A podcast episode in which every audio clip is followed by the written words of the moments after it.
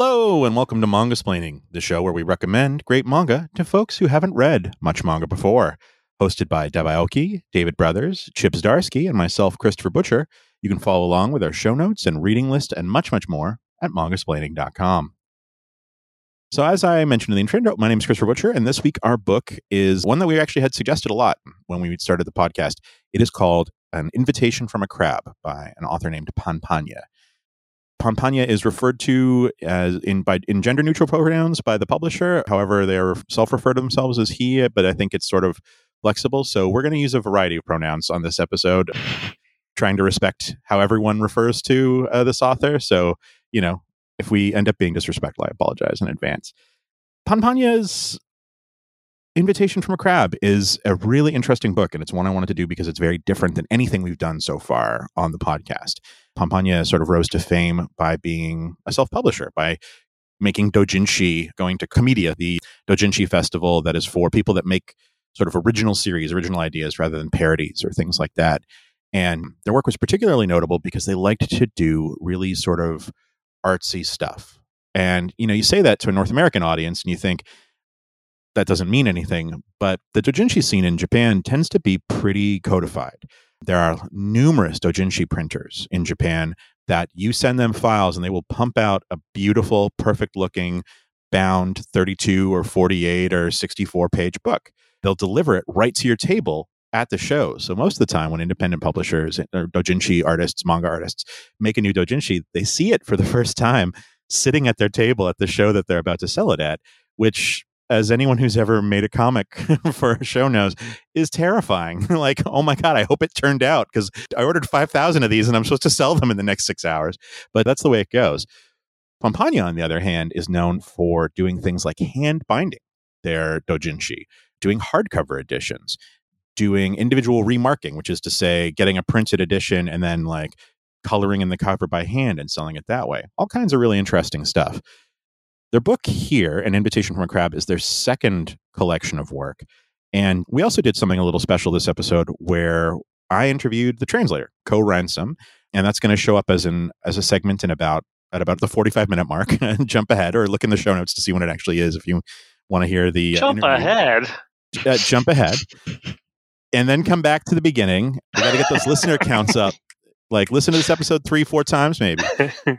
But yeah, I'm going to I'm going to stop talking about the background and talk about this book. I just checked and I was going to like explain the book by reading the back of the book because we've been doing that lately. Back of the book offers no information. It's just like Panpanya is really interesting and they won an award. Also, here's the dictionary definition of what a crab is. And it's like, that does not help. That does not help you as a listener know about this book. So let me instead say that Invitation from a Crab is a collection of short stories, some of them original to this book, some of them that were serialized online, and some collecting dojinshi work. They are poetic, they are artistic. Sometimes they're jokes, sometimes they're true stories, and sometimes they have the sheen of true stories, but are the furthest thing from it. It's a really interesting book. And I think for folks that have a sort of regular manga, a type, let's say, I think that reading something like An Invitation from a Crab will show you that there's a lot more to manga than maybe you've been reading. So I want to go around and um, we're going to do classic. going to do classic asking people what they thought this time. And I'm going to start alphabetically with Deb Aoki and ask Deb, what did you think of An Invitation from a Crab by Panpanya? It's, I, I mean, I had heard of this book for a while, and I, but I had not picked it up until you picked it. Mm. I, I had no idea what it was about. I had no idea that it was short stories. I didn't, I, I thought, well, it looks interesting. The art's very, very unusual. Yeah, it's it's it is very indie. it's, it's very it's quirky. It kind of reminded me a little bit of, and this is going to sound really weird. It reminded me both of Shigeru Mizuki, in that mm. Shigeru Mizuki draws very cartoony characters with very detailed backgrounds, and it reminded me of Yoshiharu Tsuge, mm. and kind of like Screw style. Like a lot of this, mm-hmm. A lot of this feels like like in Screw Style, where there's an everyman who goes through a, a series of surreal events, mm. and then just kind of has to like figure out is wait what's going on here? Am I okay? What's you know I don't understand. And then there's a it's never quite a horror book, you know. mm. but there's always a sense of wonder and feeling perplexed about things. Mm. Yeah, it's just it's whimsical, but yet not not su- not super sweet. The mm. character is looks like a girl, but might be a boy. And then there's these character. There's this repeating characters, like this thing with this bulb on its head. A lot of it, I was just reading, going like, I'm not sure what's going on here, but I'm just going to roll with it. mm. Does that make sense? it does actually. I didn't want to interrupt because I think you touched on a couple of things that it's going to be fun when everyone listens to this and then listens to the interview as well. Um, because it's rare that we actually get a yes, this person was definitely influenced by this out of this episode or any of these episodes of Mangasplaining. So Ko has some insight that I think is really good. Yeah, I think it is definitely whimsical and maybe more whims- more than whimsical. I found it very unsettling a lot of the hmm. time. It's that uh, d- d- has everyone seen Spirited Away, the Ghibli film, the Miyazaki film? Nope. Nope. All yeah. right. Uh, well, twice, talk- so that should be good for Chip too. Okay. yeah, case, yep.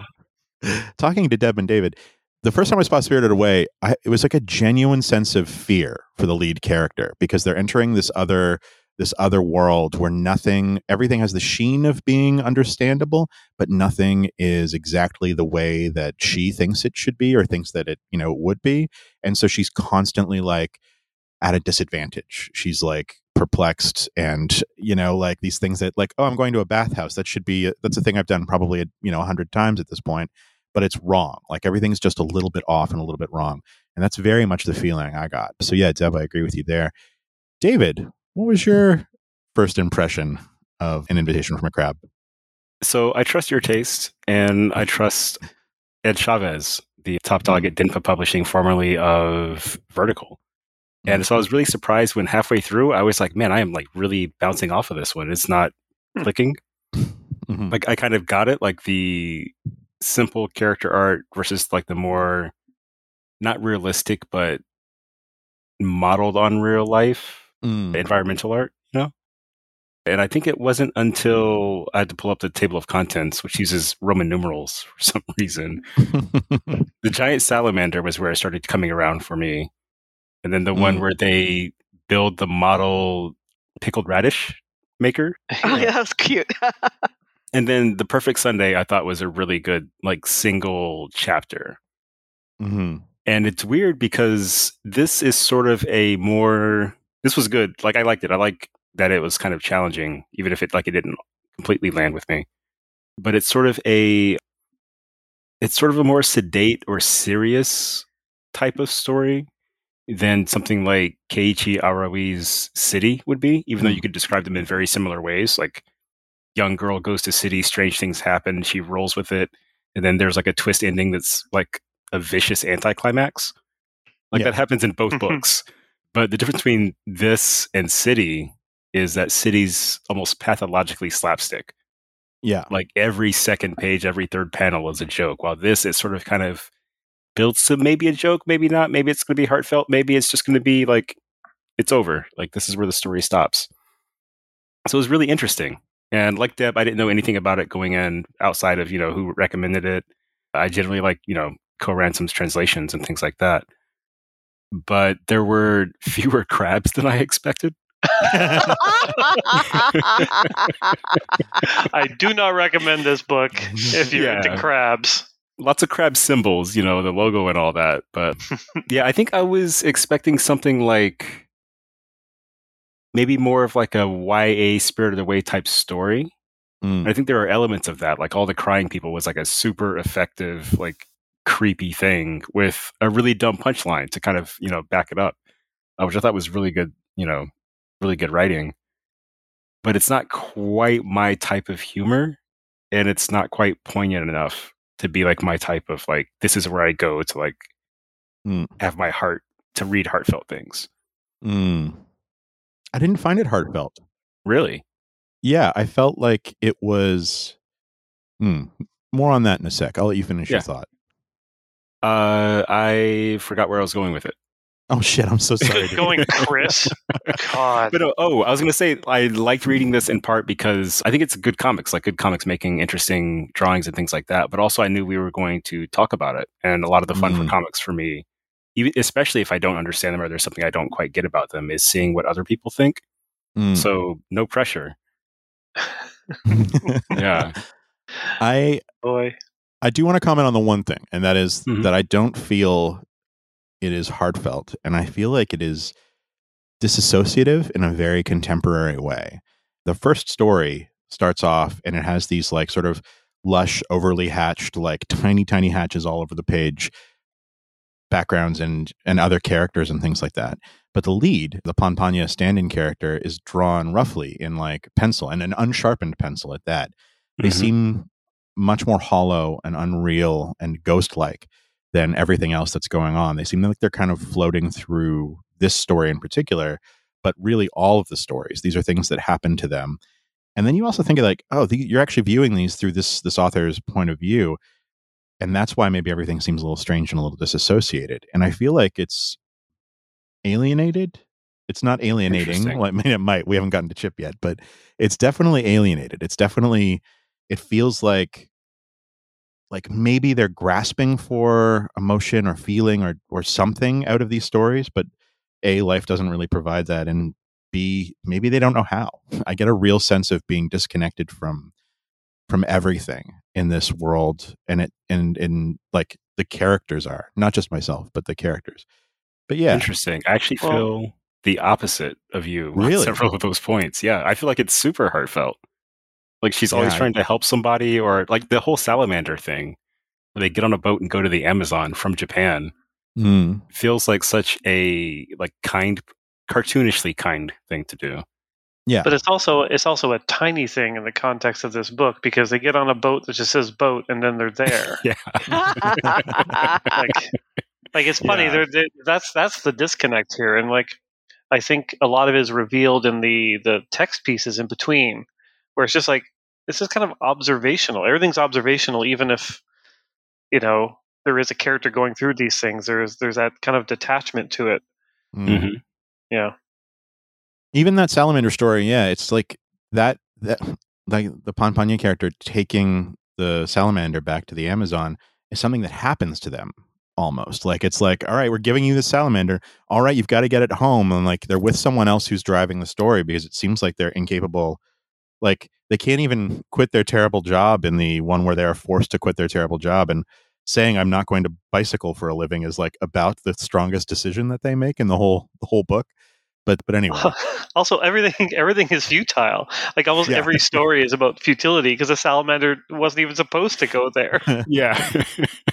you know, it's like she creates this Rube Goldberg machine, and it turns out, oh, it's actually Sunday. Like, yeah, like the stories all seem to have that kind of that kind of yeah. beat to them. Yeah, like someone who's out of step with reality. Mm-hmm. But and like Sen Spirited Away, someone who's just like completely out of step by the end like so so out of step at the beginning of Spirited Away that she literally turns into like a phantom until she eats some of their food and is like grounded and stops floating away. So I think that there's something, yeah, that's the, that's the vibe I got. But sorry, we've we've started talking about this book in earnest without finding out what our good friend Chip Zdarsky actually thinks of it. Chip, what did you think? No, good friend. Good friend. I thought it was delightful. Really? Yeah, yeah. It felt mm. like a kind of a, a, breath of fresh air after seeing maybe you know one or two too many kind of repetitive styles. Maybe it's because I, I'm, I'm wistful for late 90s early 2000s independent press spx comics like, i just i just kept going oh that background's very jeffrey brown yeah you know but uh, yeah I, I, thought all the stories were like engaging interesting I, I never quite knew where they were going and and funny, one of I realized afterwards one of the, my markers for if I really enjoyed a book or really didn't enjoy a book is how many screen grabs I do of the pages as I go. Mm. Like I'm like, oh, I got to remember this. Oh, I got to remember this. And this probably broke the record for that. Wow. wow.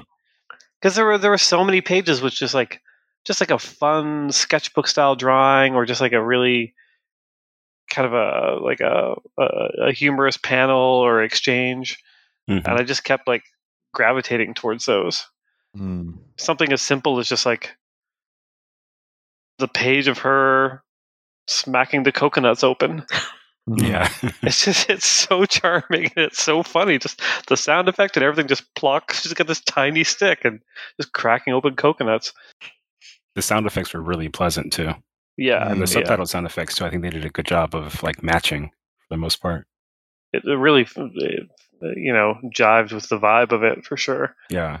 But yeah, yeah, and and there were a lot of like I keep thinking of it as sketchbook drawings because this feels like I've come across somebody's sketchbook. Just kind mm-hmm. of like really detailed but rough and not quite getting the perspective of a thing, but really getting the feel of a thing. Mm-hmm. There's some beautiful panels and pages in this. Page 192 had one that I liked a lot. Which one was that? that? It was her. It was in the one where she sees all the kites while she's walking ah. around, and she's kind of walking towards the camera while there's like these kind of slightly crooked houses on our on mm. our left. Mm-hmm. mm-hmm. Yeah, it's just a really like... nice perspective drawing of being in a neighborhood. Okay, yeah, yeah, yeah. There, there was one of her. I forget which story it was. I just have the screen grab where she's walking and she's going to go through transit gates, and it's the the panels oh, from below, yeah. and it's just so foreboding. even though it's some, something so mundane, like that's the thing. Like the artist is clearly good at kind of taking mundane things and making them really interesting, just yeah. with the the style. And you know, I've said it before in previous uh, episodes that you can tell when somebody enjoys the act of drawing, mm-hmm. and this person enjoys the act of drawing. You know, and, and it's deceptively simple in, in spots, or it feels rushed or whatever. But but I, I don't think that's the case. I think it's just like, oh no, that's the drawing. That's how the drawing should be. Hmm. Yeah, and I, I, found it really fascinating. And there was so many just yeah, humorous, low key moments that made me laugh.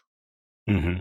Yeah, yeah, I found, it, I found it to be delightful. It's funny though. The one story that I just kind of bounce off of, which was the first one. Yeah, mm. like that was it. That was the one where I was just like, "Oh, is this book going to be all this?" And then it wasn't. Mm. And then there, there's a lot more kind of uh, humor throughout and interesting scenarios. Yeah, yeah. I actually got to be honest. I was closer to David when I read this the first time. I'm a lot closer, actually.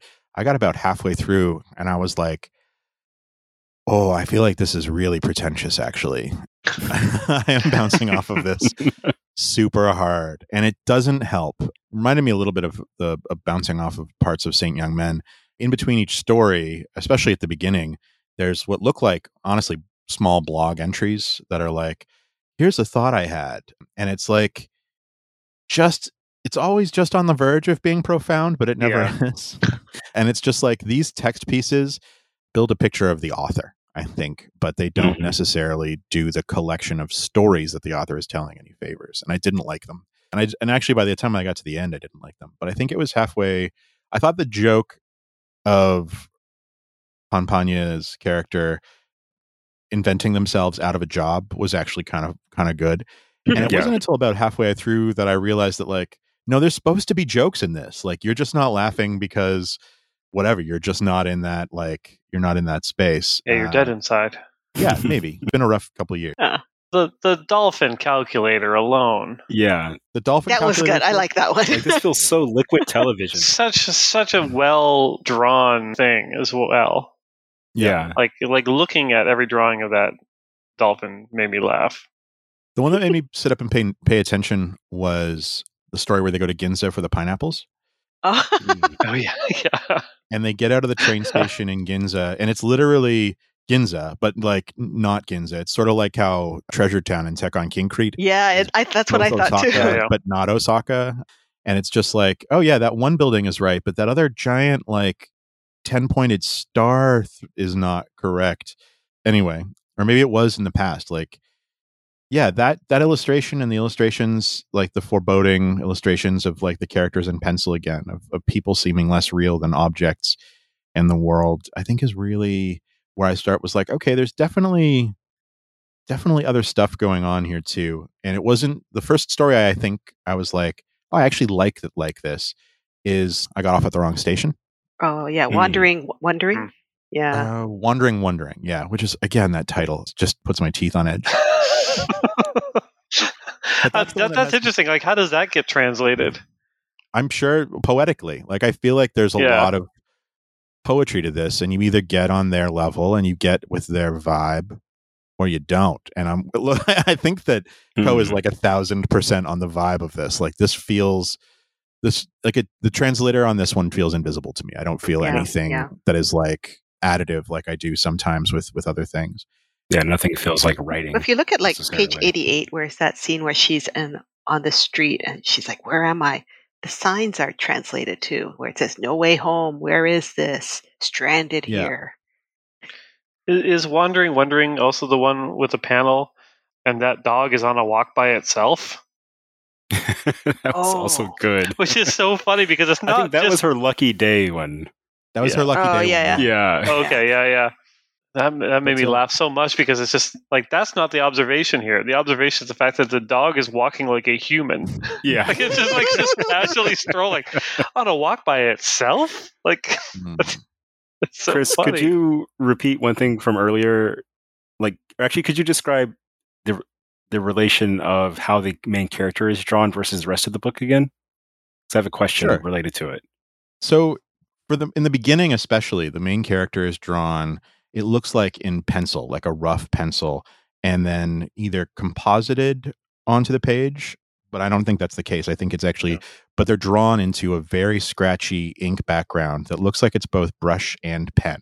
Um, mm-hmm. Um, so it's like a really, like the backgrounds have a weight, have a gravity to them, where the characters feel very ethereal in contrast to me. I'm looking at I got off the wrong station, the wandering wondering story. And in this one, in addition to the pencil lines, the lead character is wearing a sweater that's all done with tone. So it's like pencils, tone, and then surrounded by these heavy inks. And somehow the tone even makes them feel kind of lighter. It's yeah, it's they're doing really interesting stuff with art here. But what okay. what did you want to ask about that? Because I think partly why we see it differently or why I feel like we're at opposites on this is that I just took that as a style rather than a storytelling choice. Mm. So something like Goodnight Punpun, for instance, you know, uh, Punpun and his family are drawn in very simplistic, like cartoon mm-hmm. bird people style in a very realistic world. Like that was for storytelling, like it was saying something about the character. But here it's almost more, they're drawn that way. Several other characters are drawn that way. I think that's just how Panpanya approached characters. Because mm. then there's also the Tanuki later, the uh, weird thing she hangs out with in the wandering wondering section. So mm-hmm. I think for me, rather than seeing pretension, I saw almost not the opposite, but more of a this is definitely very artful and arty. Like I would totally buy this at Ape or something, you know. Mm-hmm. Yeah. But it's they worked out the pretension in their work. it's earlier. It's inconsistent too, because in the salamander story, everyone's drawn in ink, but it looks like that's actually drawn in a different way. But the when it became sort of clearer to me what was like what I felt was going on was the pineapple story, the Ginza story, mm. because in that one, Panpanya is still drawn in pencil. The, the, the lead, the insert character is still drawn in pencil, but when they meet the pineapple farmer, they're drawn in ink. So it actually creates a contrast. Like there's definitely an otherness between how they see themselves and their friend who's with them, and how they see this other person. Like they've mm-hmm. drawn themselves completely differently. I'm trying to find a good page for you here, but it's tough because, well, we're scrolling. Let's say page we, uh, 69. There's like nice. the lower left panel has the main character and also the pineapple monger, I guess. Yeah. Mm. And like the pineapple person, pineapple monger, the pineapple farmer is is drawn in like drawn as a part of the environment. Oh, they're drawn as a part of their environment. Whereas, like even in the panel above that on page sixty nine, the boat is drawn like a squiggle, but the the waves are given life and like yeah, the things that the author chooses to imbue with, like it's it didn't seem deliberate at first. It seemed like, oh look at me, I'm ethereal, I'm floating through life, and then there's all these like weird situations, and I'm set apart from them. I don't understand, but it became it grew into something that seemed a lot more real as the story went on. But I'd actually wanted to like take a step back just for a sec and ask because I know this isn't going to be everyone's cup of tea. I think we're all coming at it from very different places. What was the story that you liked the best out of this, out of this this short story collection? And I'll give you guys a, a second to think. But for me, I think it was the got off at the wrong train station one because it has the most interesting drawing to me. It has the platform gates drawn with like a reverse fisheye thing going on that Chip mentioned. It has the shopping arcade that's drawn with like it looks like it's being sort of blown out from inside. and it's got these sort of like everyday Japanese landmarks that are just treated in really different ways artistically as like the world gets more difficult to, for the lead character to understand. And I thought that that was actually like that was where I was like, oh, this art is like actually really maybe very good. So that was the story that I really liked. Uh, wondering, uh, wondering. Hmm. It's hard for me to choose. I hadn't thought of it before, but as you were talking about the pineapple story, I was like, oh, I really like that pineapple story. Just the idea of like trying to piece together what a pineapple is in a country where they're not, you know, they're not grown. It made me doubt like my knowledge of pineapples. yeah, same here. And the idea that like you know the the pineapple monger or whatever, great Marvel villain by the way, pineapple monger. Just like stuffing like pineapple cubes into like pineapple purses, and that's what they are telling people a pineapple is. Just such a funny, ludicrous idea. Mm. I really, really, really like that one.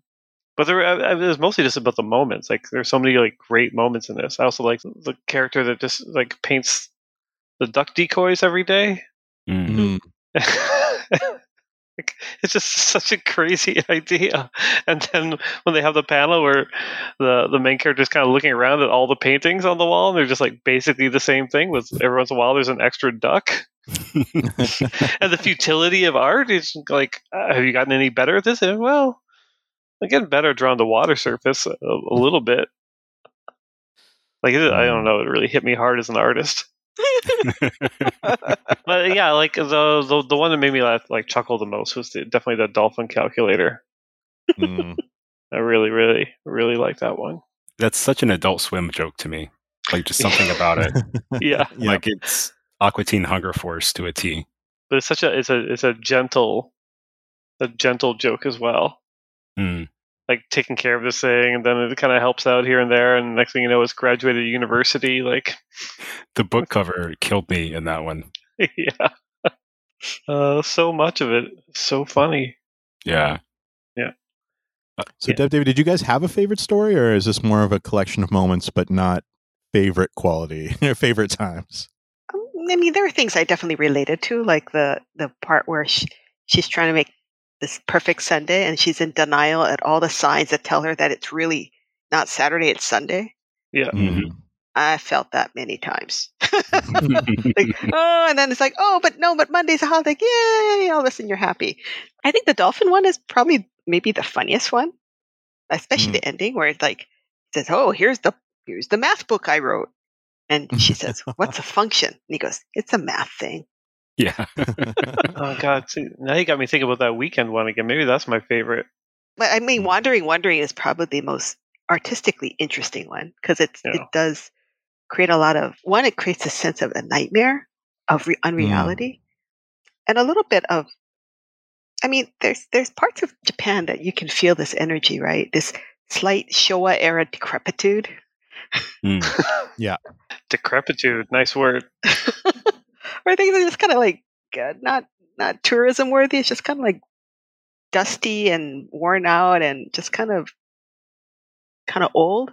But at the mm-hmm. same time, what what comes through a lot is like in Tokyo, where you are very very rarely alone. It's a very mm. large and crowded city. It's just a little bit odd to come across a. It it must feel really disquieting to all of a sudden be in a, in a get in this feeling where I don't know where this is. I am all alone. I don't know mm. which, which end is up. Am I in danger? And Tokyo, when I, tra- I one reason why I like traveling around Japan is as a woman, I feel completely safe. No mm. matter how lost I am, I feel completely safe. But this is interesting because it this kind of felt more like when I felt lost in India, where like I'm screwed. mm. It's, it's different when you don't know how to get around and you don't know what the the local anything is mm. and it seems mm-hmm. like things don't make sense like i get that and that it was a very like it, it was unsettling i think is is that one for sure yeah. i've had that feeling mm. when like i've gone to like outside of tokyo like catching like i went up to nakano uh, mm. nagano and went mm. to the went on this off the beaten path hike trip and mm-hmm. there was like these moments where you you feel like I'm going to miss my stop or where am I? This is in the middle of nowhere. I think we, we there was a little bit of that feeling we went to that we went to the sake brewery. Oh yeah, yeah. Where we were just like, like getting in some stranger's car who was going to drive us to where we were supposed to go. It was like this like train train station in the middle of nowhere. It's like completely abandoned, and you're like, well, yeah. I don't know where we are. Yeah, we're going to go to this train station at this time, and we've never been there. And we're going to walk for 15 minutes from the train station to an intersection. There should be a restaurant there, and someone should meet us there to pick us up by car and drive us like an hour into the countryside. And you're just like, okay. De- uh, well, I was just like, a lot of I'm putting all my faith in Deb yeah. on this one because Deb knows how to plan these things. Uh, I didn't even, it never even occurred to me that you might be like, oh my God, this is terrifying. But yeah, it was, uh, I was just like, no, Deb knows what's going on. It's fine. Don't worry about it. I'm glad I hide it well. and Deb's like, Chris knows what's going on. He's fine. Yeah, no, no, I was. I did want to tell you a little story though. Oh. I did. I did meet Panpanya. Oh, oh really? Yeah. Uh, at Comitia. No, my friend Simona Stanziani. She's a translator. She mm-hmm. translates Japanese to Italian. Mm-hmm. She said she called me up when I was in Japan last week. She said, "Hey, you want to come to this manga party?" I go, manga party. and she it was basically the year end party for Hakusensha. Oh. So it was like at this hotel and then at this fancy buffet, and it was like all the artists and editors from Young Animal, mm-hmm. Hana to Yume. Mm. And you know, it just was just a weird mix because like you got the people who published Berserk and the people who published Fruit Basket. I was going to say Young Animal and Hana to Yume seem like opposites. Oh yeah. Yeah. So anyway, it was it was a very weird room because like half of it was the guys and half of more than half of it was the girls. And yeah. then I, I know it's like we're mingling around and then she she says, "Oh, this guy's a manga artist." I go, "Oh, dude, uh, no, oh, no kidding." He goes, "Yeah, my Panpanya." It's like, I know you. I know your work. but I had not read his work before, so I couldn't say, I love your work. I just said, I just know your work. Mm. Uh, but he looks nothing mm. like the character. uh, I'm so hmm. glad you didn't like pretend to know the work and, and be like, "Oh, I love your book all about crabs." and then that would have made it into a story, right? like, yeah. there's this weird Japanese girl who couldn't speak any Japanese, was just rambling at me. Just obsessed with crabs. yeah. I think it's not my favorite, but the reason why I thought this was a heartfelt book was Incomprehensible Memories, where she's remembering all the weird gifts her grandmother gave her. Oh, mm. yeah. yeah. And then she's like, you know, I wonder one day will I be able to understand these toys in this letter? And it's like, oh, this is like one of those books, you know. Yeah. Mm-mm. But I think my actual favorite was definitely The Perfect Sunday. Because yeah. so much of it was just a really good series of drawings of being outside. Others were like good jokes, like the Rube Goldberg thing. I love every time that type of type of thing happens. Yeah and like her industriousness and getting it done and just the sheer like maniacal focus on making a good Sunday to the point where she's like denying Saturday. Yeah. It's like, I'm going to like do this now, but I'll save the emotions for tomorrow. Uh, I don't know. It, yeah. Like this was funny and heartfelt and just really mm. well drawn and good, like well written, I suppose. Yeah. And mm. it's like, not that it has a deeper message, but it's like, you know, it's it's definitely a, like a live in the moment kind of story. Like, yeah, mm-hmm. exactly. You can you can plan and you can like work a thing, but also just like, well, don't deny yourself what's happening right now. Yeah, yeah. Like Which Chris really mentioned, liked. being on the same wavelength as the book, and I think this is the chapter that was the most on my like personal wavelength. Mm. I'm actually yeah. more looking forward to the second book that, of his that's coming out. Oh, What's yeah, the so second book. Guyabano I didn't know Holiday. About that one. Oh, sorry. Can you say it again? Guyabano Holiday. It's, oh. It's you know kind of like the pineapple one, right? But it's like he finds this weird fruit in Ameyokocho. He gets this can of juice, Guyabano juice, and then he decides to find out what does this fruit look like. And then he ends up going on a trip to the Philippines. I love it. So I'm all about travel manga. So I want to check this yeah. out. Wow, that's, awesome. that's technically a food manga too. I think. I think so. there you go. and that's coming out in December, right? Mm-hmm. Is it the same oh. publisher? Yep. Yeah. Denpa Publishing. Everyone put your pre-orders in right now. Mm-hmm. I didn't know that actually when I was interviewing Ko and he mentioned, and yeah, the new one's coming up, and I was just like, what? I just picked this because I wanted to pick it. I had no idea. But yeah. isn't it nice when we get to actually promote a future release instead of just talking about one that's three years old? I'm sure Ed somewhere is like less annoyed with me now for constantly picking his old books uh, to talk about. Uh, does, he, does he yeah. does he does he grouse about that? He one of his one of the things he said on Twitter, and it might have been between Vertical and when Denpa was publishing, and it's always really stuck with me as someone who who talks about manga, writes about manga, is so much of the future of a manga is decided in its first like in the three months before it comes out and the three months after it comes out. Because pre-orders set the print run in a lot of cases. Like things get listed on amazon like six months out that sort of thing so if the pre-orders are high, the print run is higher, and if the print run is higher, it makes more money because it it's cheaper to print a book if you print more of that book. So the balance sheet looks really good if you pre-order a book and the pre-orders are high and then it sells out. There's a greater chance it'll get a second printing or a third printing or a fourth printing. But if something doesn't have a lot of buzz before it comes out and you're like really ex- you discover it and you're really excited about it and then you do a podcast about Helter Skelter eight years after it came out. That doesn't help. It doesn't help anybody. Like that book is already out of print now, and like we didn't get any more Kyoko Okazaki after that in Pink, and it was a bummer. And we might, like, we might at some point in the future. But yeah, he was just like, talk about the books when they're coming, like as they come out or just before. Try to pre-order if you can afford it. Like that kind of thing is super important to and, and not for everything. Like obviously, Shonen Jump's going to come out tomorrow. As long as the sun rises, there'll be another Shonen Jump. Like no offense, but like it's not. No one's stopping that. But these edge cases, these like indie manga from smaller publishers, both smaller publishers in Japan and in, in North America. I think anything you can do to support them, if it's something that you if you want to support, is really huge. Like really, really huge. Actually, shout out to small pubs. I do like that you created our new tagline for Mangasplaining Mangasplaining. It doesn't help anyone. no, only the only the eight year old books don't help anyone. Yeah.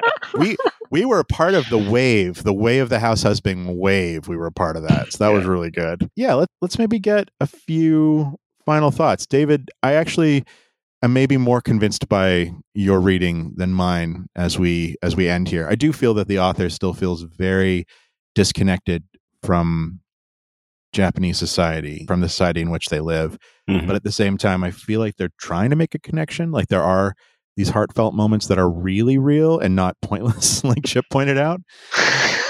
There so, is yeah, I think a, maybe just an essay called futile. Disconnect. yeah. So yeah, I think you've convinced me to a degree. Did you have any final thoughts on the book?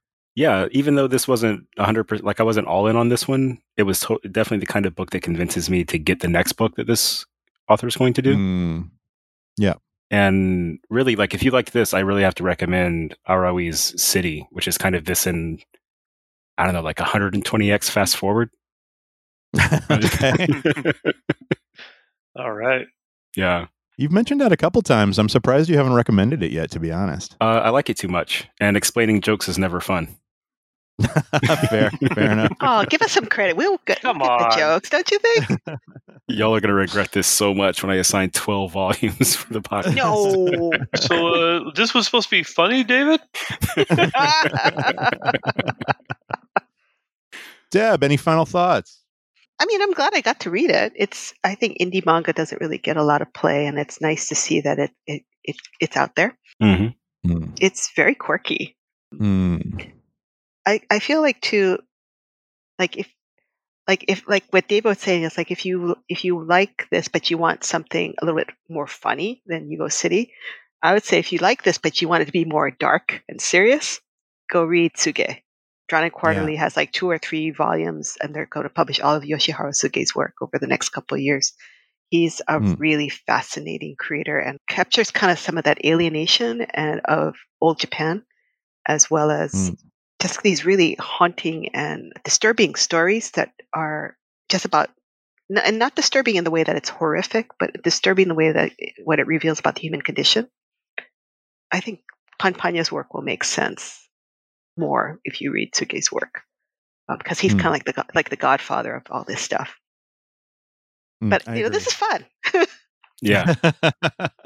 Chipper, any final thoughts? I I really love it. I thought it was delightful and multi-layered and fun and well drawn, and yeah, yeah, it's great.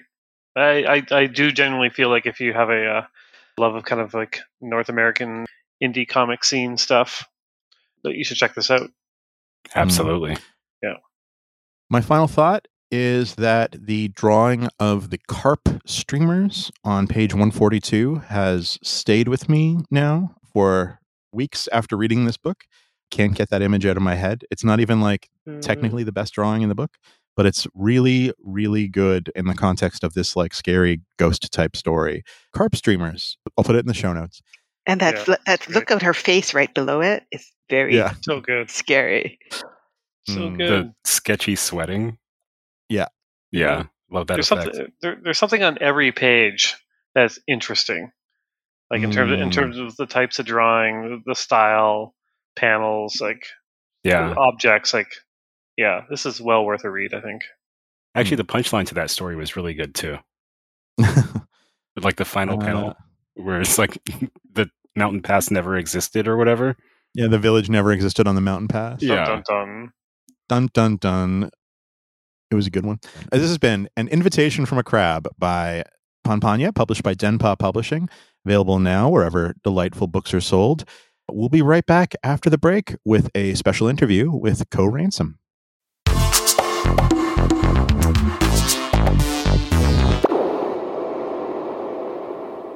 Save big on brunch for mom, all in the Kroger app. Get 16 ounce packs of flavorful Angus 90% lean ground sirloin for $4.99 each with a digital coupon. Then buy two get two free on 12 packs of delicious Coca Cola, Pepsi, or 7UP, all with your card. Shop these deals at your local Kroger today or tap the screen now to download the Kroger app to save big today. Kroger, fresh for everyone. Prices and product availability subject to change. Restrictions apply. See site for details.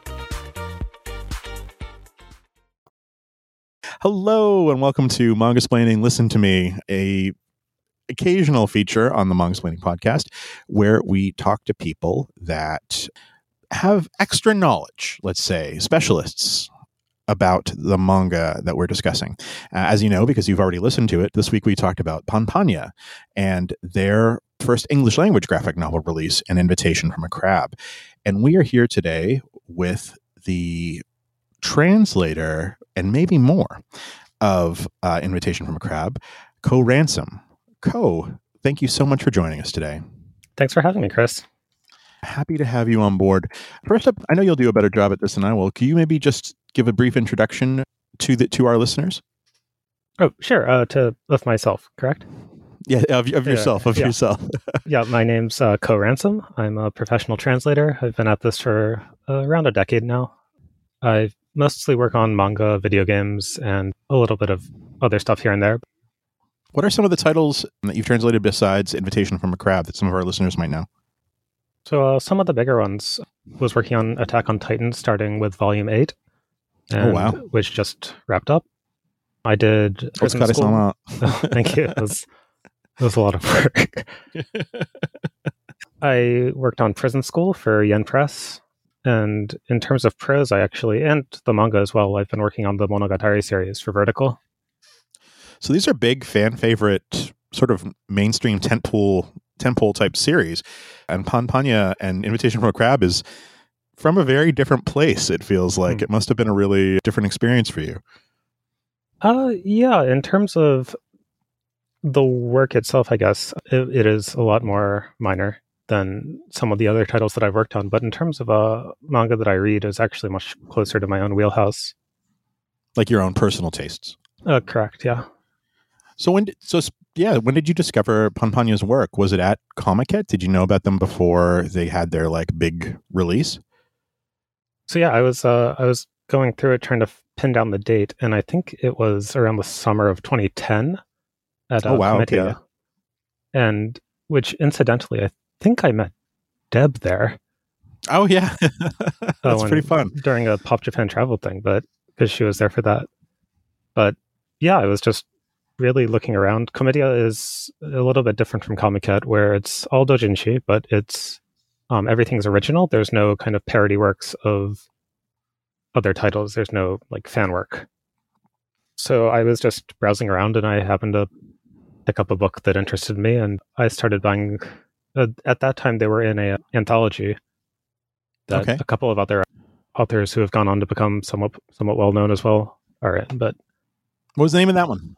So the name of the group was called SF Kenkyukai, which is kind of translates to kind of a generic like science fiction like research group.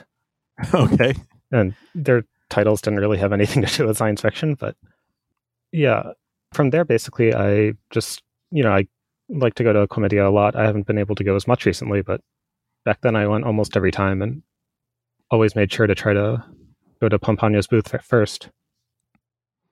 Hmm, so that was so that's a big deal. I think we've talked a little bit about Comiket and Comitia on the podcast. We covered BL Metamorphosis, which hmm. actually sort of dug into going to dojinshi events and things like that, and looking at dojinshi as like a way to sort of break into the industry and tell your own stories. So you know, readers even like not hardcore readers might be a little bit familiar with that. But yeah, mm-hmm. Comitia is actually my favorite. I like it better than Comiket just because there's, I mean, we've exhibited, like I've exhibited it so many times. David, mm-hmm. who's on the podcast, Deb, has been to it. I think even I brought Chip to it maybe even once. So yeah, it, it's it's something that that people know, and that's actually why I wanted to talk to you specifically about this. Not that it's not nice to just you know chat with you, but this work, this type of work, like really independently published dojinshi, that doesn't really change from being in dojinshi to being now that Panpanya is a professional cartoonist, is not really the narrative that we get about how Japanese manga publishing works. We get this narrative that you're like, you go to dojinshi so that editors at magazines will notice you, so you could work, you know, in Shonen Jump or Afternoon or like one of the big magazines that that puts out the hits or whatever. And Panpanya's work seems really a lot more personal, a lot more poetic, and it doesn't seem to have changed that much from being dojinshi to now being serialized in these these magazines and coming out with these collected editions. But you might have better insight there. How, do you do you feel like their work has changed since you first discovered them in 2010? Not a whole lot, really. I think, well, especially with a lot of the early volumes, there are a lot of collected dojinshi in here. Mm-hmm. In part, like it's very nice because some of the old dojinshi have kind of ridiculous resale prices, like 10 times, 20 times what they used to sell for. Hmm. But yeah, I I want to say actually when Panpanya first got picked up by a publisher, it was uh, I think in English it goes by like January and July. The name of yeah, something like that. It's like a small small publisher that also does weird anime stuff, right? Yeah, and it was a more kind of BL focused ah. book they're putting out and I think they went from there to Hakusensha now. Mm-hmm.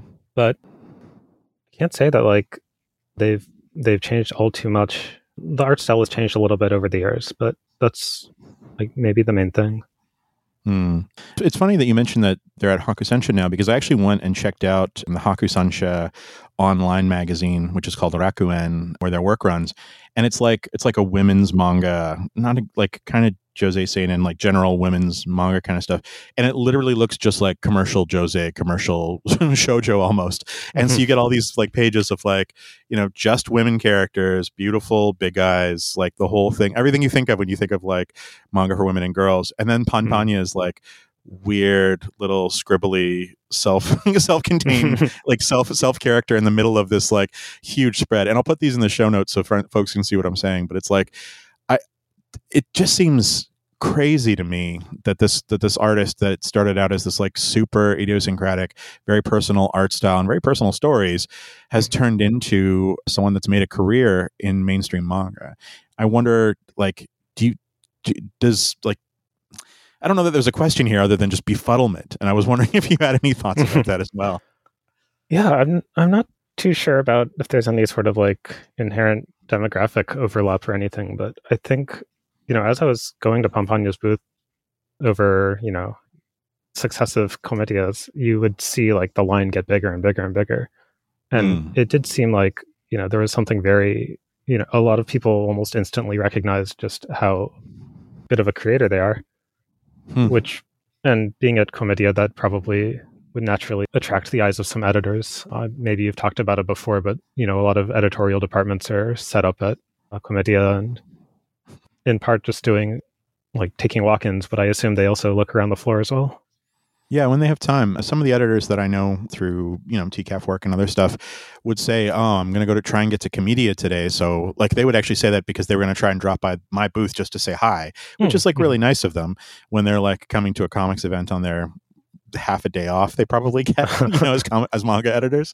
Yeah, and yeah, scouting the floor to see if there was anything interesting. So yeah, it's it's it was a delight when I got when I sort of discovered this work after like honestly after it had been translated and it was because you know i was excited about it because you had talked it up to me i don't know if you remember uh-huh. but you know sort of after it had been announced or licensed you were like oh my goodness that you know i'm so excited about this one did, i mean did you want Panpanya to be translated in english was that a concern of yours when you were buying their their dojinshi was it something that you considered um not it wasn't really at the top of my mind i hmm. guess.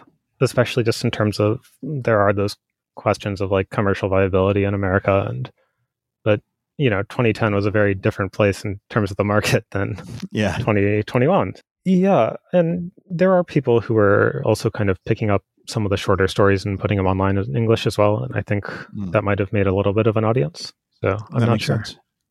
So wait, was it you then? Like I think we talked about this, but again, I think we were having beers maybe, and it was also two and a half to three years ago. Was it you that introduced Denpa's publisher Ed Chavez to Panpanya's work? I'm not sure if I would be the first, but I'm sure I talked to Zeroff about them. So yeah. oh, that's great. And like, and then obviously it got it. It sort of came to. I mean, I, I would assume that if Ed knew how much you liked Panpanya's work, that he would come to you first and be like, "Do you want to translate this?" But I mean, was there any kind of campaigning involved to make sure that you got the the translation job for that one? Not really. I I generally don't do that unless it's yeah. I actually rarely campaign. I just want to see you know good work get put out. Mm. Well, I'm glad that you got to do it because I knew what such a fan you know you were of it. Hmm. But was I, but reading Invitation from a Crab, the big thing for me is that it's clear that the author is like not overly concerned with traditional narrative, I guess is a way to put it. Hmm. I feel like some of the stories, especially in Invitation from a Crab, and I don't know, I, I, assume this carries throughout the rest of their work, they are like often barely stories. Like they're occasionally poetic, they're short sketches, sometimes one pagers, they're jokes, they're myths, they're dreams, they're memories. I can only imagine, like, I would feel like that would make it difficult to translate because it's so ethereal so much of the time. Did you find that with the work, or was it just, you know, another day in the translation minds for you? I don't know. Maybe my familiarity with so much of the work helped a lot because, as you mm. said, there is a lot of like this kind of like this overall mood in mm-hmm. the different stories. So yeah, I guess that helped a lot with kind of you know word choice and phrasing and the overall English mood of it.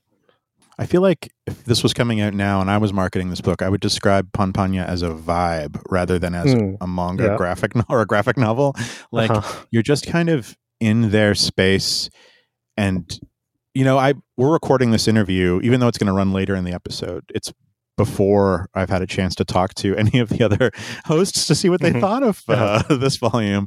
Uh, but I could see like bouncing off this super hard, or I could see this being your favorite manga of mm. all time. Mm-hmm. And I, I feel like there's not a lot of middle ground for that. And like clearly you love it, but like, was that something that you were aware of? That like, are you did mm, when you were translating it?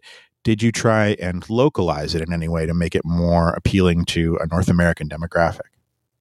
Um, not particularly, and I I think it's kind of you know the, the, a lot of the art kind of speaks for itself as well and the overall structure of the stories so i guess for me personally like one of the things that i love most about their work is a lot of the short ones mm. is you know kind of like a really good short story they uh, the endings are always like they really hit hard or like mm. they they might like leave you with a very strong like like i guess a strong emotional response maybe not in one direction or another but it just kind of like sits with you yeah.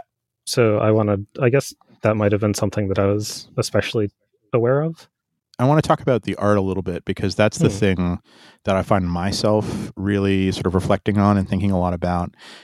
Like it's clear, like you pick up this volume and just a couple pages in, it's clear that the artist is not working in sort of a finalized sharp ink style you know what i mean with like zip mm-hmm. tones or digital zip tones or whatever i think i counted you know ink and screen tone but also a little bit of digital work and then traditional there's pencil there's watercolor there's marker and there mm-hmm. might even be like there's photography in the end papers and things like that mm. you know is, is that it's always weird because it's something that immediately sets itself apart from like 99% of manga that's published. Like manga is just this like kind of means just one thing in North America. And then you get something that is clearly manga, but also often its own little world. Is that something that made it attractive for you? Is that something that you you really considered when you were translating as well? That there's all these different parts to it, I guess? Hmm. In terms of the art, I mean, it is kind of an art style that I'm pretty fond of. Like I'm a huge sucker for you know cross hatching everywhere. Mm. In terms of, I guess the variety of materials and how it kind of came out in the translation. I mean, I that's a bit of a hard thing to kind of, you know, consciously put into a translation, I suppose. But mm. there is always this kind of, even in the um, some of the dojinshi that they put out, there's a very handcrafted feel to it. Some of them mm. were like handbound, and that is partially why they're so expensive now. But you know, just even the materials, the books, some of the uh, original doujinshi came in are very, you know, kind of rough and idiosyncratic. Hmm. Even this this volume, noticing, I guess the the, the lead character is talking to the painter about the ducks and how like the ducks are all done in in a painterly style in a way that isn't trying to draw attention to itself. I feel a lot of I feel a lot of comics when they're when they're doing mixed media start to become about the mixed media rather than sort of serving the storytelling. And I don't get that sense a lot of the time from mm. Work, which is really interesting. I would love to see those original dojinshi too, because work that's reproducible is often very, very different than work that is handcrafted and whatnot. So mm-hmm. Not everything photocopies or scans well, you know? Mm, yeah. There's a little two page spread at the very end of the English version mm-hmm. that says promotional book cover in the bottom right. Okay. And that is actually I think when Invitation from a Crab first came out in Japan, at one of Panpanya's last uh, Comitia appearances, they were doing kind of kind of brown paper book covers that oh, they were okay, giving away, cool. and they were signing copies as well. So I managed to get one of those, and I sent it over to Ed when he was asking about bonuses, and that's why it got added to the book. And I think also if you buy it at conventions, you can sometimes get kind of like an English reproduction of it.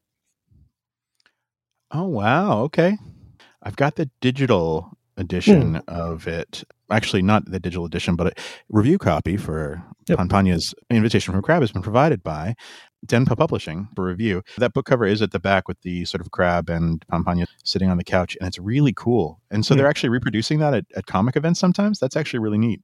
I believe so. Yeah. Oh, very cool. I would love to hmm. know is there other manga, are there other mangaka that you feel have a similar vibe to Panpanya that that fans that really dig this might want to want to want to search out either in Japanese or in English if you know? Sure. The I mean one author that I'll always bring up but this is partially because I think about this author too much as well is Tsuge Yoshiharu.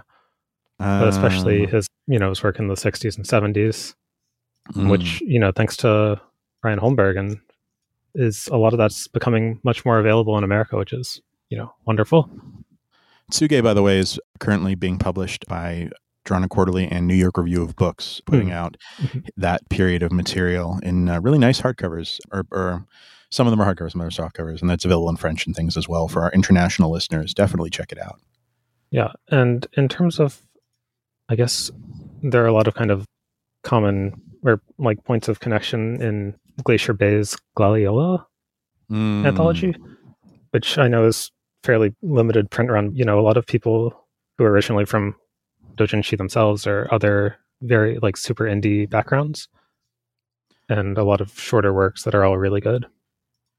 We haven't really talked a lot about alternative manga on the podcast. This is kind of our first official, official alternative manga, but we have sort of veered to the edge, let's say, of the alternative end of of commercial comics, and it really is like a pretty big jump and a leap. And I think that's really interesting. So I think maybe at the end of this episode, we'll put some links to not only Gloriola. Uh, Gloriola 1 is sold out, but Gloriola 2 is still available from Glacier Bay, as well as a bunch of other shorts. But there is some other really interesting work coming out from small publishers that if you liked this, I'll put some links at the bottom, uh, at, the, at the end of the uh, show notes as well. Yeah, that's great. That's a great recommendation. Oh, and one more, if you don't mind. Go ahead. Go ahead. Obviously, there's Guyabano Holiday coming out but also by Panpanya from Denpa pretty soon. So there's more on the way. Sorry, I didn't know that there was a second Panpanya book coming out. Oh yeah, it's a long form travelogue. Oh wow, uh, I love I love travelogues in comics form. That is coming in December from Denpa. That's awesome. And you translated that one as well? Yes, I did. Whoa, very good. I'm I'm excited. I, I'm actually I had no idea that was coming, oh, yeah. and so now there's like we just finished this and we're gonna get a second. We're gonna get another book. Mm-hmm. Yeah, I I want to actually just talk about the Japaneseness of this book. Mm-hmm. The work to me has a feeling of being in a dimension that is maybe just shifted two or three steps away from our own, and I started the book thinking of it as fantasy, as like magical realism, as whatever, until she gets on like a real train line or or, or stops at a real mm-hmm. train station or sees JR, you know, Japan Railway signs in the background.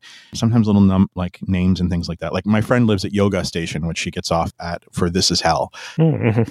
I mean, that area seems nice. I don't know yeah. why it would be helpful for them, but what what do you think of these settings? Like even even by the end with the carp streamer story, the author makes pains at the beginning of that that story to say this one really just happened, which mm-hmm. retroactively kind of unsettles the previous stories that are in the book. But I feel like it's all at least informed by their life and their their wanderings and their musings and things like that. I don't like but I but it's also so far removed in some ways that it's difficult like is this Japan? Is this meant to be like is this meant to evoke contemporary Japan? Is it meant to be somewhere else? What do you think? Yeah, I mean, a lot of it does feel like a contemporary Japan, but in the parts that are kind of on the edges, mm. kind of like just maybe East Tokyo, right as you're starting to kind of get away from the city, where everything's a little old, a lot of things are shut down. Mm. I think they even wrote a little essay manga about like the various soft serve ice creams you can get around where's it Tokyo Skytree oh, which wow, okay. used to be a very old, old neighborhood until they just kind of plopped the giant sky tree down there. So that's also a weird neighborhood if you kind of, you know, get out about just 10 minutes. Mm. And that's kind of what a lot of the work evokes for me the most. That's the that's like the old Edo, right? Like that's where the city center used to be, right around the water there. Mm-hmm. Yeah. And I feel like you can really feel the age of of everything in their work. Yeah. But I don't get a sense of I don't get a sense of New Tokyo of like, you know, Shinjuku, Ikebukuro, Shibuya, that side of things almost at all. Yeah, definitely. It feels very different, I guess. Mm-hmm. I do think that it's interesting. Uh, well, so for example, another another example is they go to Ginza, and Ginza mm. is like an emotional idea of Ginza rather than a real place. But also Ginza is a real place, like we've both been. Mm-hmm. so I find I find it really interesting. I don't I don't know how someone, and I guess I will know by the time this comes out because we'll have just talked about it, how someone from not Japan registers these ideas of place and time and of how people interact and how some people are just you know animals or or, or, or whatnot. I do you have any insight there that you want to add? Like, is this is there a tradition of this in in manga and dojinshi that like we're not aware of, or something just to to illuminate it for I think readers who might be confused by you know some folks are yokai, for example. Oh yeah, I'm not even sure if there's too much of a history of this behind it, but yeah, it was more of just kind of like a a mood or a vibe to me, I guess. there you go. Okay. Well, that is awesome. And I really appreciate you offering this sort of insight into Panpanya, into Invitation from a Crab. I think it is a book that sort of opens up a whole new world of manga for people that have been following the podcast. And that's why I actually really wanted to talk to you to just like let people know that there was more out there. And hopefully we'll be able to cover it if Chip lets us pick it in the future. so anything you would like to add? Where where can people can find you online or anything like that? Or are you uh, are you good being a, a digital nomad? Yeah, mostly you can find me on Twitter posting nonsense at K ransom was taken. I guess the other thing I wanted to say is I also wanted to shout out Nicole, who was the producer and letter on this. I think mm. she did a really great, great job. Personally, I think the book looks great. So I'm so yeah. Shout out to Nicole and shout out to sorry. There's like a whole credits. We'll we'll we'll shout them out at the beginning episode. I promise. Okay. but yeah, that's awesome. Well, Ko, thanks so much for spending some time with us today. I really appreciate it. Yeah, thanks again for having me.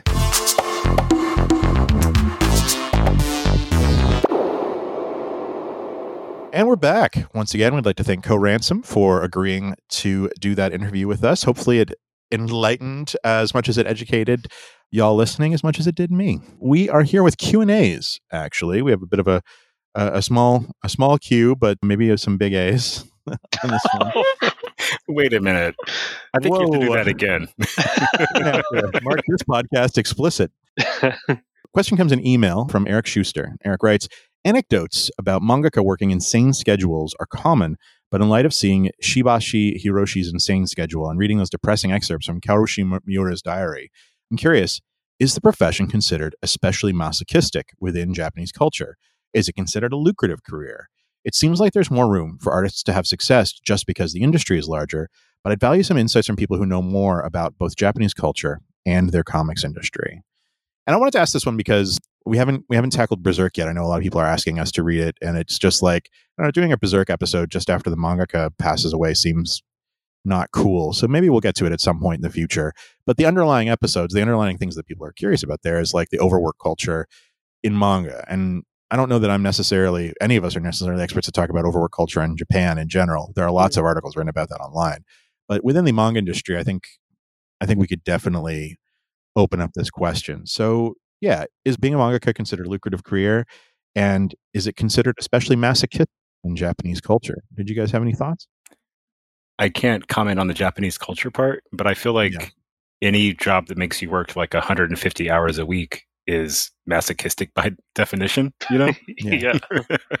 Ouch. Like, you know, I'm sure like many people are probably well compensated, but that's probably like the very tip top of the pecking order, for lack of a better lack of a better mm. phrase. Mm but I think anything that like requires you to break your body and like mess up your relationships just by virtue of doing the work and that not being kind of a guaranteed living wage is it could use work let's say yeah is is there anything in like is that i know you said you can't speak to the japanese culture part of it but does it feel like it's prevalent in Japanese culture, like not just in manga, to like devote your mind and body to a thing to a point where it might be unhealthy?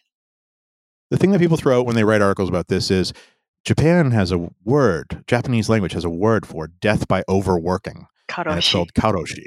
uh, and it's a word that, you know, like if that word has to exist, you know, there's a chance that there might be something there. Yeah. you know, and I, I look at it, you know, I'm I'm someone who devoted way too much time to the work that I was doing for a long time. And I eventually broke. Like I, I just broke. It was bad. And I, you know, had to, I took the last year off basically uh, trying to put that together. But no one forced me to do that. you know what I mean? Yeah. I forced me to do that. I forced me to like work and work and work and contribute to something that meant a lot to me. And I feel like manga does the same thing. It's comics, man. Like I think anyone who works in comics in any kind of facility of comics, any part of comics, knows that you can literally devote unlimited time.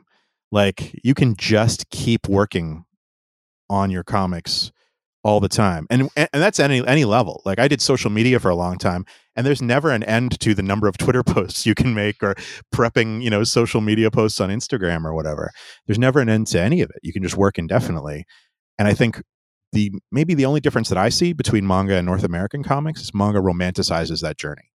There are mo- so many manga that romanticize being mm. a mangaka. I think the biggest one is probably Bakuman. That was the most popular. It had the widest range. It had an anime adaptation. It's about two guys that like, you know, want to break into Shonen Jump so bad that like one of them works himself into the hospital, for example, but he gets out and then they then they get number one, so it's okay, right? So I think that there's like there's definitely a culture there's an expectation that you're going to work very very hard if you go into manga and it's something that a lot of people do but it's also something a lot of people opt out of as well at certain points in their career. But that's true of, uh, of a lot of, of comics in general, right? I mean, there aren't that many. It's I often hear people talk about comics, both American, French, Japanese, as a young person's game, mm-hmm. where you have you have the energy and the you have the energy and the will and the, basically the bounce back to yeah. do to do a bunch of all nighters, and you have like this burning drive to do it, and you also maybe have a little less responsibilities, right? You, mm. So it's something that you can you can go chase that dream. I think the part that is hard is like when you get older and you haven't you're not one of those top artists and you can't afford to get assistance and your work is considered old fashioned or not hip anymore. Mm. That's pretty depressing, I think. And I I feel like sometimes ma- with manga is a little bit like the NBA. You know, like everybody wants to be a top star. Mm. Very few are multimillionaire level top stars. Yeah. Uh, there are there are people who make it to the pros and they get they get to play on the court, mm-hmm. but they're not superstars. But that's still a level that a lot of people will never reach. Yeah, it's like the NBA. If there was the NBA and then a league just below the NBA that was 500 times bigger, mm. with 500 times more players that were all earning uh, just enough to get by for those yeah. limited years you can play basketball. Mm. That's how comics feels. Wow! Ouch! oh God! The basketball comparison is really good because, like, we just had the Olympics and like NBA finals and stuff. And old in basketball, like once you're 35, you're over the hill. Mm-hmm. Like they're like your mm-hmm. knees are bad, this and that, and it sometimes feels. People talk about comics the same way. Like if you don't get in in your 20s, like you're super screwed. But hopefully, that's not necessarily true. I mean, but people also uh, throw out the fact that Jack Kirby didn't draw Fantastic Four issue one until he was like forty or something. Yeah, yeah, like true. like there's. I mean, it's the exception that proves the rule because I don't think there's a lot of that happening these days. It depends on your style as well, and what's expected of a comic artist now seems to be a lot more than it was in the fifties and sixties. I, I've said it before on this podcast that drawing comics is literally the hardest art job I can imagine.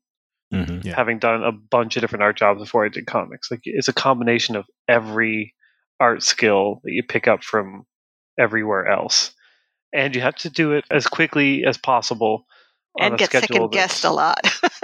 yeah, yeah, yeah. Um, it's it's a it's a ludicrous idea to to to think you can make a living as a comic book artist.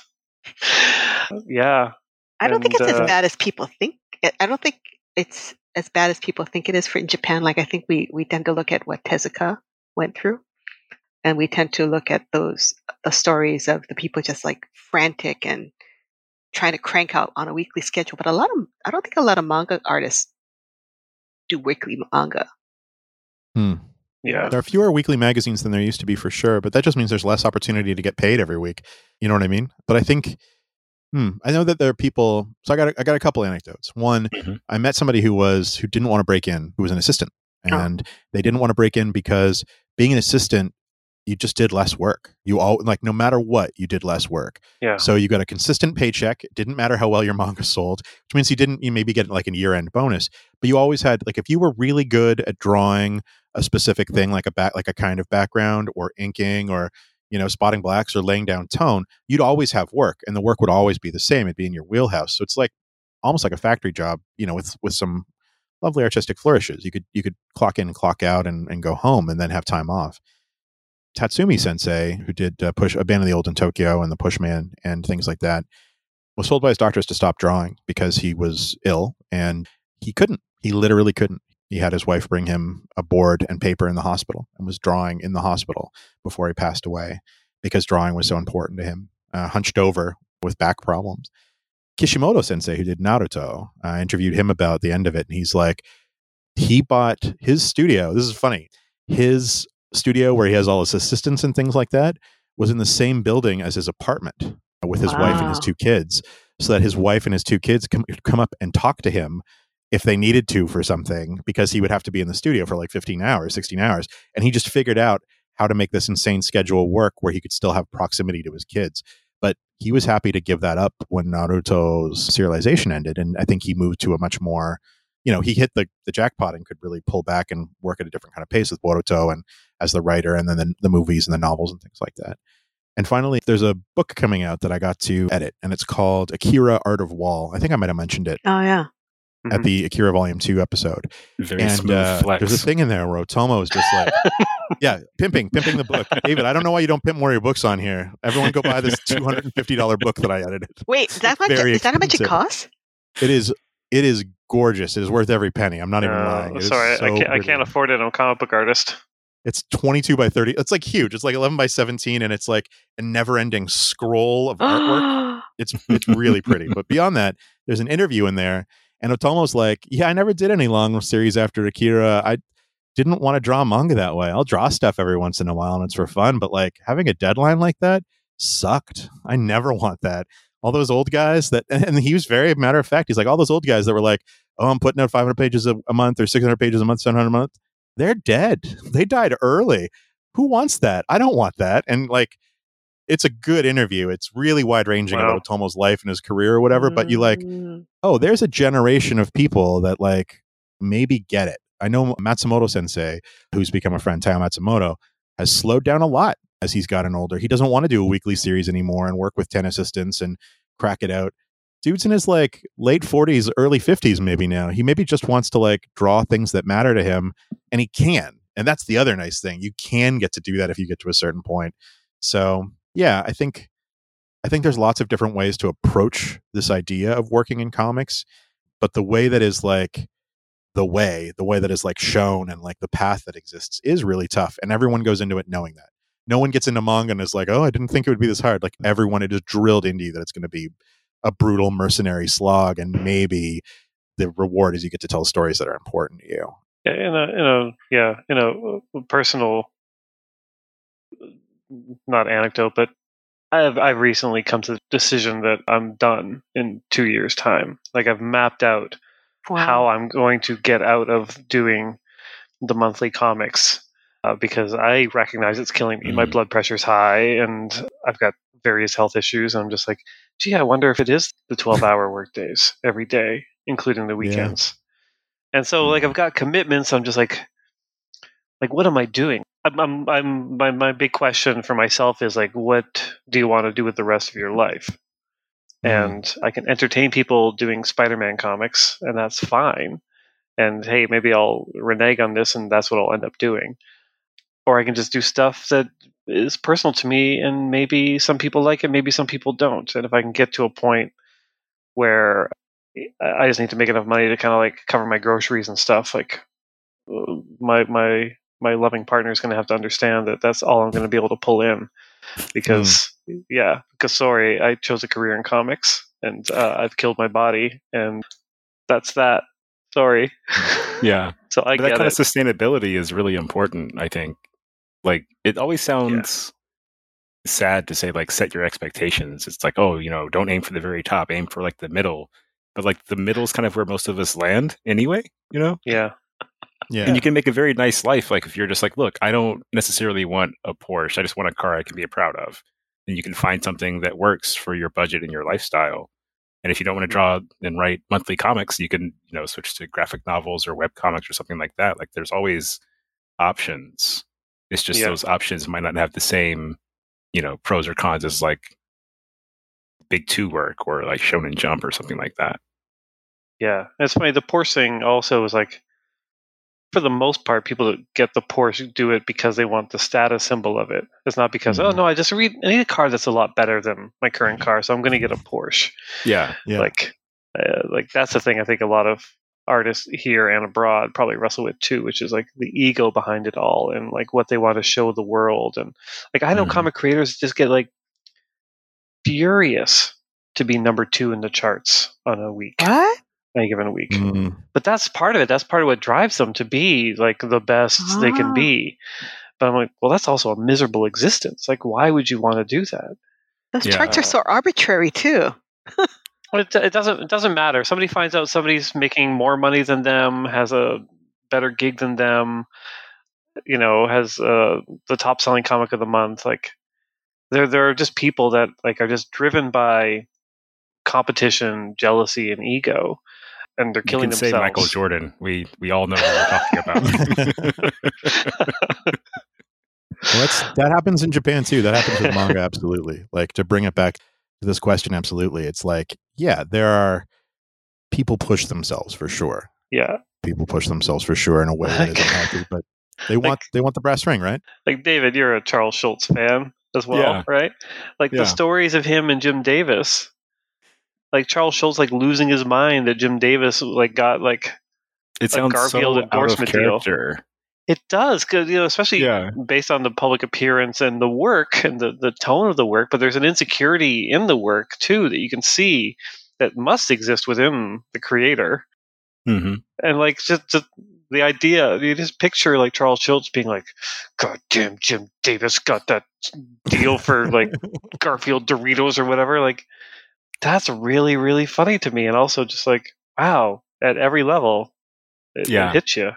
I will say the one thing I maybe didn't we didn't answer here is that there is a mid range, there is a mid level as yeah. a mangaka that you can hit and have a have a living wage, and I feel like that level where you have to get in North American comics is a lot higher to get that living wage and to get that ongoing living wage than it is in Japan. Like you can have a mid-range serial or three or four different serials over the course of your career and still make still make a life for yourself. Mm-hmm. You're not going to live that like ego, you know, I'm buying a new McLaren, you know, YouTube family lifestyle shit but you're not also like struggling either. And that's the other sin of Bakuman. I'm go- just going in on Bakuman this week.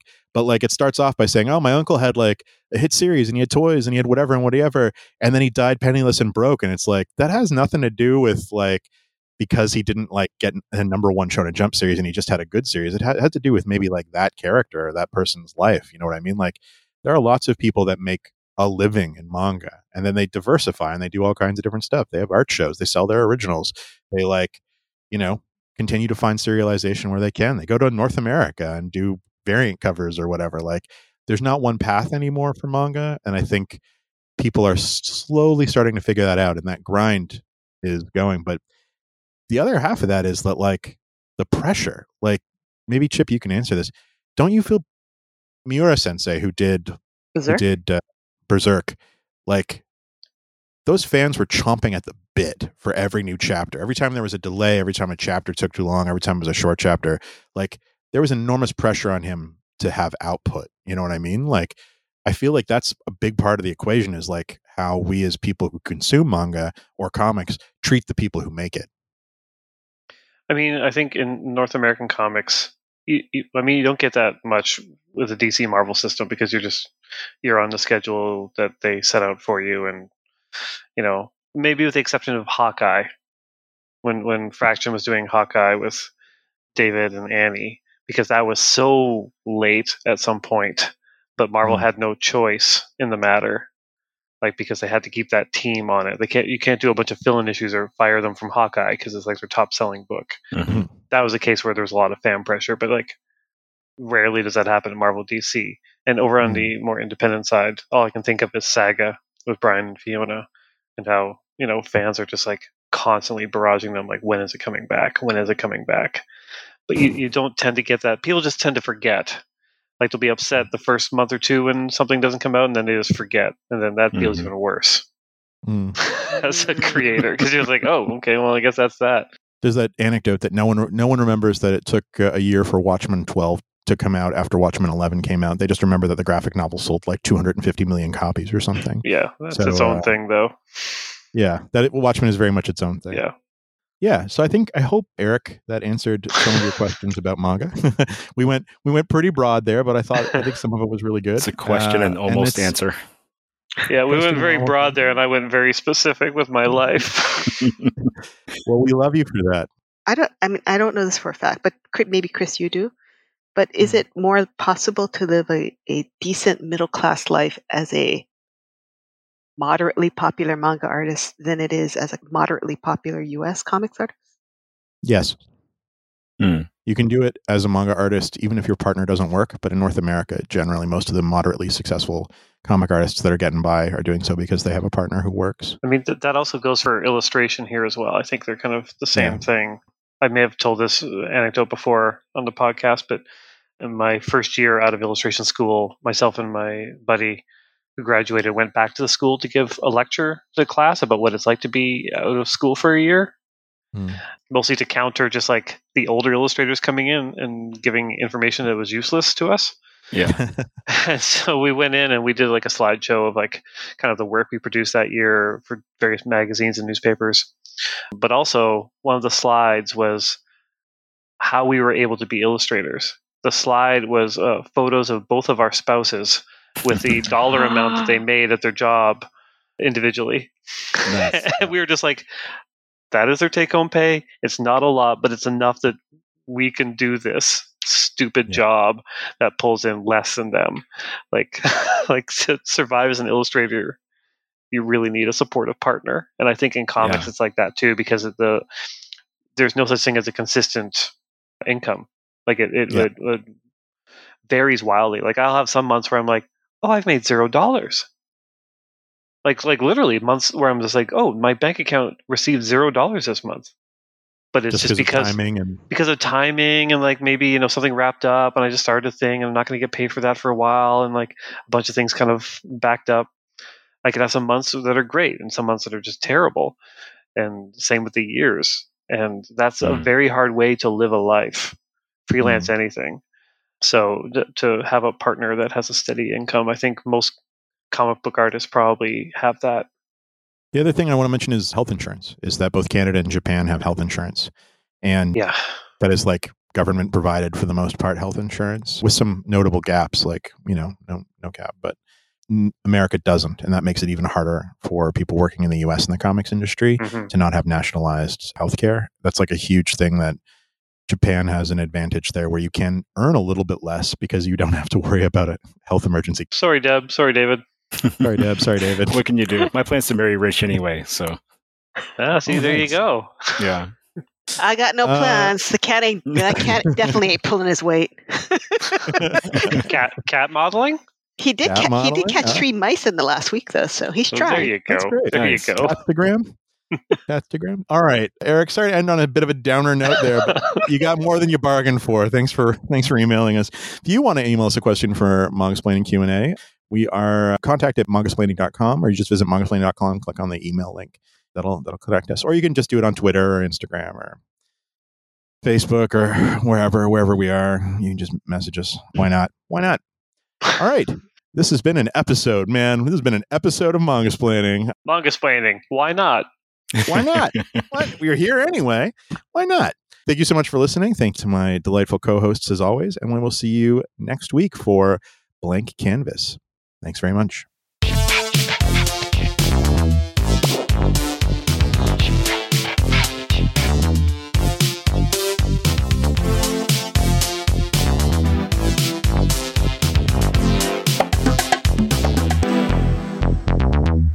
This has been Mangasplaining Season 2, Episode 4 An Invitation from a Crab by Panpanya. Thanks so much for listening.